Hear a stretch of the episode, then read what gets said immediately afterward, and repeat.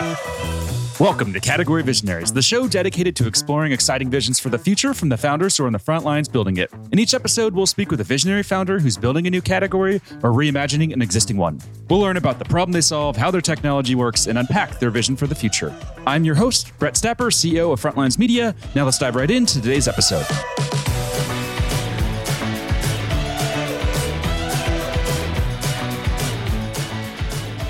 Hey, founders, and thank you for listening. Today I'm speaking with Itzik Cohen, CEO and co-founder of PayZen, a healthcare affordability platform that's raised 240 million in funding. Itzik, thanks for chatting with me today. Good to be with you. Thanks, Brett. I'm super excited for this conversation. I'd love to kick off with maybe just a quick summary of who you are and a bit more about your background. Great. So I'm a native of Israel. I am living in San Francisco now for 26 years, so I've been here for quite a while. Been in tech most of my life. Um, later of later careers more in fintech.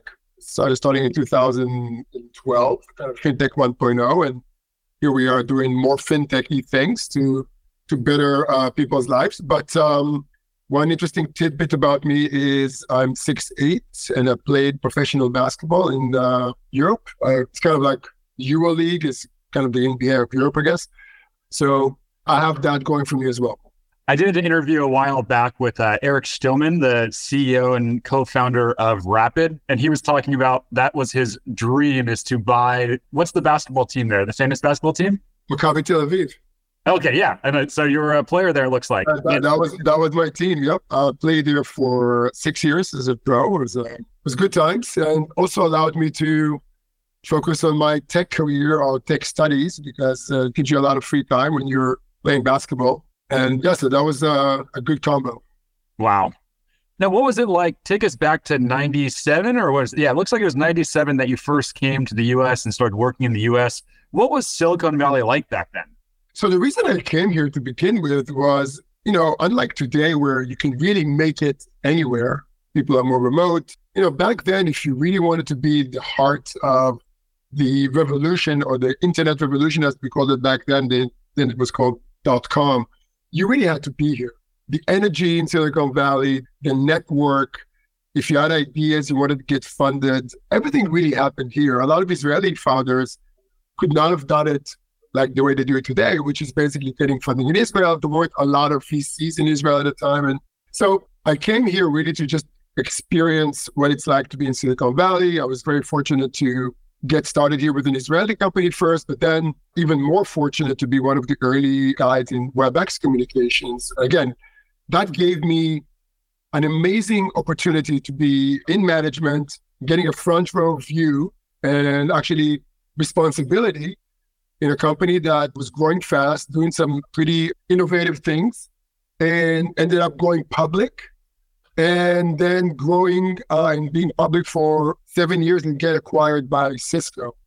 And, you know, seeing all of these things, witnessing these things at the time, all the challenges, I think I could not have done what I'm doing today, or I would never be as good of a CEO or, or a leader if I didn't have that type of experience and understand what it takes to really run a company, to deal with all the challenges, you know, it's not all glamour, as I'm sure you heard from other founders.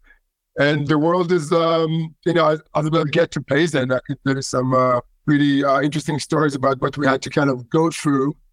Even though we have a lot more experience these days, it never ends. I mean, you start a company, you start a business, it's never a straight line.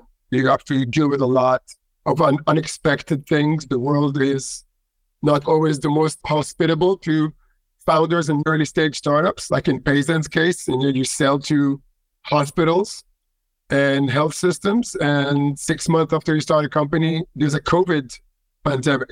Try and sell to a hospital during a pandemic when you're ready to go um, with your product. Not easy, right? So we have to navigate a lot of different things in order to get to the stage we're in. But that's what makes it fun and uh, challenging. And can you tell us more about PayZen at a high level? What problem are you solving? So the problem we're solving is basically healthcare affordability. And just to simplify what healthcare affordability is, essentially the way healthcare plans are structured today, more and more people have high deductible plans, which means you have more out-of-pocket expense as a family. Average is around $4,000 a year per family in the United States, even if you have insurance. Most people cannot afford that deductible. if you change the lens to the healthcare provider, more and more of their revenue is now coming from the patients. I mean, there's a consumerization trend in healthcare where the patient has become the payer. Essentially, the problem for the healthcare system is that they're not collecting enough because patients cannot afford it, which hits their cash flow and their KPIs as well. So essentially, it's a problem for both patients who have less access to healthcare and more medical debt, which is a huge problem in the US, and healthcare providers who provide service and they're not getting paid what they owe, essentially, because patients cannot pay them in full. And the idea was this is a financial problem. Why not a try a fintechy approach to solve the problem using technology? And here we are today, four years later exactly. And we're doing pretty good. I mean, uh, about 5x a year growth and continuing to grow at that pace in the next at least two years. That's what we're expecting. So yeah, we, we had a thesis. And by the way, that's another important information here. The thesis was, you know, most people are pretty decent people and they want to pay their obligations. If you give them a way to pay their bills in a way that will not overburden them financially. And that was one of the most pivotal moments in our company's history. Kind of the first time, you know, people ask me about, you know, how was it feeling to get your first customer? Well, my first customer was basically a healthcare system, but what we really need to understand is, is the thesis holding water? Are people really going to pay more? Are more people going to participate in paying their bills because you make it easier for them? The answer is unequivocally yes. The thesis checks out completely, which means that it gave us a lot more motivation and uh, tailwind to move forward with our products. And of course, our products are much more robust and uh, we have second products now coming to the market that we introduced uh, a couple weeks ago. But um, we can talk about it later on. But that was really important for us to understand. Okay, you have a thesis, there's a problem. Is your thesis checking out? The answer is yes. That was huge because we really didn't know. Nobody has done it uh, exactly the way we did. And what was the source of inspiration to develop the thesis in the first place? Yeah, how did you uncover this problem? And then what was it about this problem that made you say, yep, that's it. Let's go build a company around this? You know, it started, first of all, everything was data driven. So I would say that myself and my co founders, we looked at data that kind of led us in this direction. But my personal story actually goes a little bit to the past. I had a health scare in around 2001. I think it was 2002. And, you know, I was fine. I was really well taken care of and I had great insurance. And uh, that was really my first experience with the United States healthcare system. Somebody who was not grown up here. And at the end of the day, I still received a $50,000 bill. You know, it was a pretty long process of uh, healing and um, a lot of uh, procedures that we needed to get through, but it worked out. Everything was great, but still, I still got a bill for $50,000 to pay. And the first thought that comes to mind is like, well, I can afford it. I'm very fortunate, but what do people who can't, what do they do? And I did nothing with this thinking for years, right? I mean, obviously, a lot of time has passed since then. But in my previous company that I started before uh, PayZen, a company called Beyond Finance, Beyond Finance is one of the largest debt settlement companies in the United States, helping consumers get out of credit card debt, personal loans in a way that will allow them to negotiate their their debt with their creditors. And one of the data points I've seen is that the fastest growing type of debt that we were enrolling into our platform was medical debt. It was growing faster than credit cards, personal loans, or any other type of debt that is out there. And I was wondering, what do we do with this debt? And, you know, there was no really good solution at the time. You know, after I left the company, uh, got back to San Francisco, I uh, kind of pulled the band back together and said, you know, there's a problem here. It's growing. We started doing some more research, and what we thought was a big problem turned out to be a massive problem. And I'll just maybe some give you some numbers. So every year in the United States, hospitals are billing patients after insurance about $430 billion. This is the size of the actual billings that are going to patients after insurance every year in the United States. It's growing at 15% a year. Only 20% of it well, it depends. 20 to 25% of it is being paid in full. So call it 80 billion. So now you ask, what happens to the rest of the 360 billion? Well, These people are of many categories. Some of them are, you know, need help spread those payments over time. Some other people need financial assistance. There's a lot of different categories here, and PayZen is essentially addressing that market. Super fascinating and also pretty depressing numbers and, and pretty startling numbers there. I know you touched on that with your first customer there being that health system. Can you tell us a bit more about some of those other early customers and and what you really did to build trust and credibility with them? Because that's something that all B2B founders really struggle with in the early days.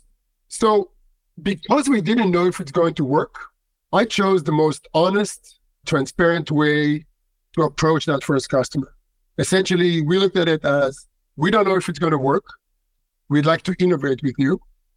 And do you mind doing a test or a pilot? And the other thing that I realized, and that was actually by design, is you know every revenue we will make is going to be success based. Meaning, if we're not going to add any value or we're not adding more patients who are paying you their bills, then it's not going to cost you anything. Essentially, make it so easy to work with you in such a compelling way, reduce more and more of the challenges that we heard about in the healthcare. Essentially, if you think about healthcare and the challenges of self health systems, for example, it's IT issues. It takes a, a lot of time. It's very complex to integrate with the EMR, the electronic medical records. So make it very easy to do that.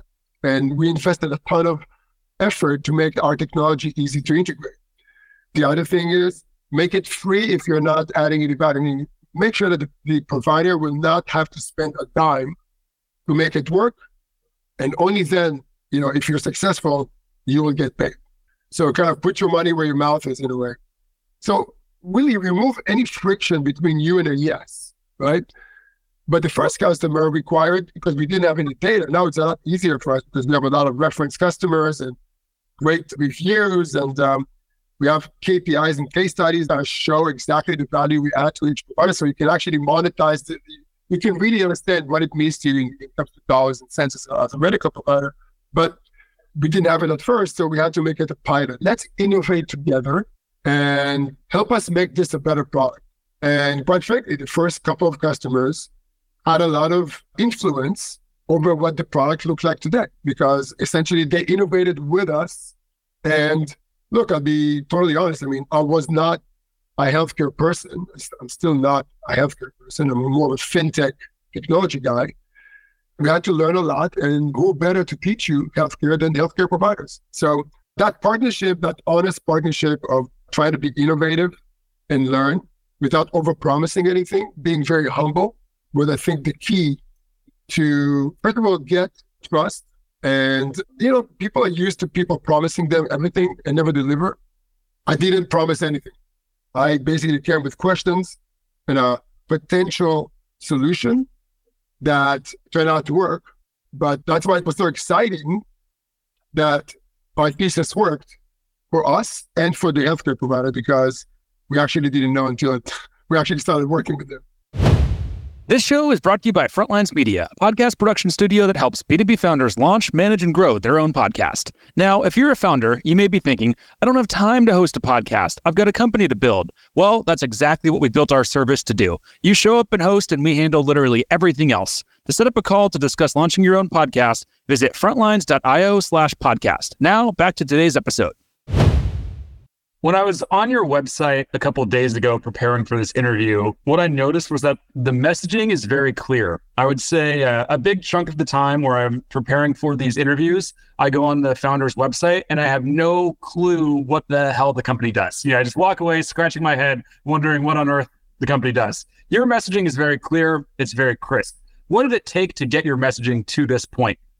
Being obsessive about iterating your message. So discipline is going to be and focus is going to be a key theme of why we're successful as a team, not only in our business, but also in fundraising, for example, because we did not have a lot of the issues a lot of other founders have today with uh, down rounds and, uh, you know, spending too quickly and all of those things. So discipline.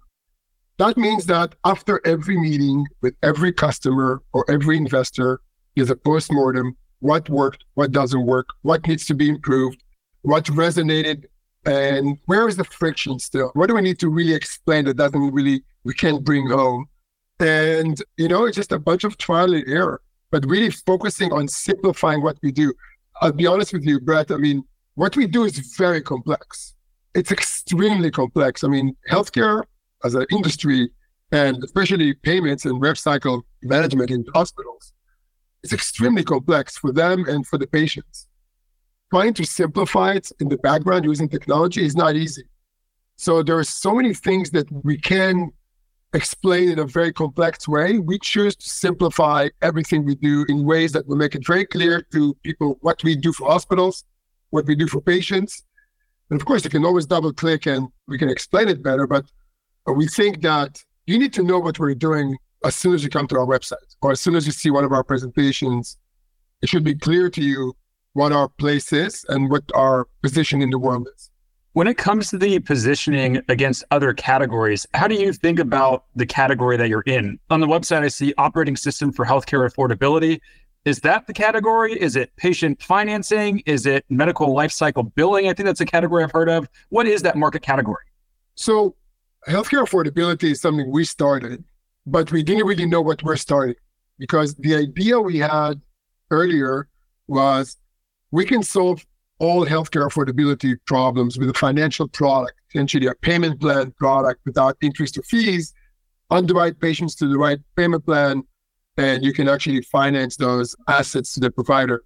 But that is not correct. The more we dove in into the data with providers, the more we spoke to our customers, we realized that there's a lot more to this wallet share that we're not addressing with our two products, which is basically a post-care payment plan and a pre-care access card, which kind of the same thing, but designed for different use cases. You know, for example, there's this whole charity, charity care. Essentially, a lot of hospitals are trying to provide financial assistance to patients if they are of a certain financial class. And they know that if they can underwrite them for charity and match them with their charity program, they can get paid by the government a lot of the face value of the bill. The problem is that there is no real automated way to do that. And we found out, and we actually figured together with some of our providers that our integration with the EMR that we already have can actually help us automate that problem as well. So now we're shifting from addressing just the class of patients who needs to pay their bills over time to patients who can get their bills canceled or get a big discount because of financial assistance, but automate the whole process for, for the patient and for the provider. And actually, the, the analogy, Brett, is when you think about what we're used to as consumers now in e-commerce, you know, when you go to check out from Amazon or if you're using Shopify for checking out and paying for something you purchase, you have certain expectations from your experience. I mean, everything is transparent, everything is embedded, everything is pretty easy to use, whether you pay with a credit card, PayPal, or if you use financing, it's all there. In healthcare, everything was broken essentially, if you needed patient financing, you needed to call somebody, then they would refer you to a third party they're working with. Then you had to apply for patient financing if you got accepted or approved, and then you would pay the, the provider. It's a very broken process. What we did is we started to embed all of our technology within the checkout process the provider already has. So essentially, if we think you're someone who will enjoy or will benefit paying your bill over time, you will see an offer to pay your bill over time embedded in your Epic MyChart experience right away. If you're somebody who has the potential of being classified as a financial assistance case, you will have that experience that is different, but again, embedded into the system. So we're trying to bring healthcare payments or healthcare billing and affordability to the 21st century because it's not there yet. Yeah, a while back, I was watching an interview of Bill Ackman, and he mentioned a book called The Outsiders that I read that I really loved. And it was, um, I think it was seven or eight CEOs who didn't come from the industry. They came in and they dominated the space. It sounds like you're an outsider here from a healthcare perspective. Obviously, you have deep expertise in fintech. Do you think it would have been possible for you to try to solve this problem if you were a healthcare guy, or did it really take an outsider to come in and have this fresh look and this fresh view? You know, so I'm not a big fan of tech people thinking they can get into anything complex and just solve everything without having any understanding of what they're getting themselves into. So I have a little bit more humility And I think that especially in this case, it's true. Healthcare, rev cycle management, and the daunting tasks that people at the healthcare systems need to deal with when it comes to regulations, when it comes to dealing with payers, denial management, coding, dealing now with a lot more with financial friction with the patient. It, it's such a mess. There's so much they need to do that somebody needs to come and really, I mean, yes, being an outsider gives you a fresh perspective. So I can absolutely agree with that. But I think that we need to respect a lot of the experience of things and mistakes that people already tried. So I'm trying to combine and have more of a balanced approach here. I mean, what I'm what I'm saying here is I'm learning a lot, and we are learning a lot as a company because we engage with, with healthcare professionals who have been doing it for years who really want to innovate. But the current systems that they're in, the current uh, environment they're working in, will not allow them to really have that kind of out of the box thinking, moving fast and innovating because they have a lot to do.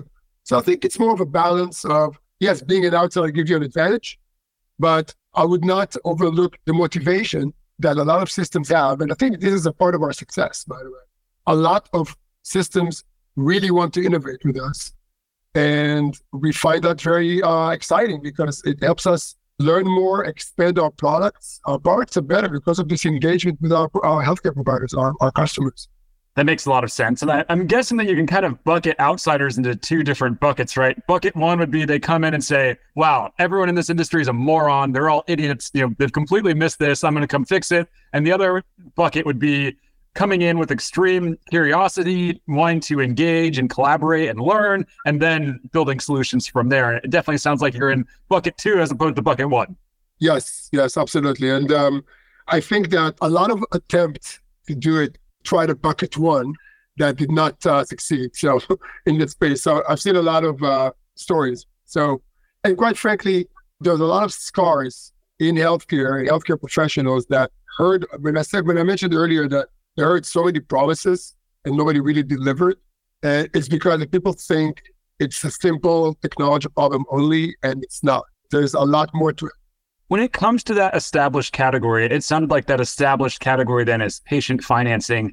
Do you view it as the healthcare affordability operating system is eventually going to replace this category of patient financing, or are they going to coexist together?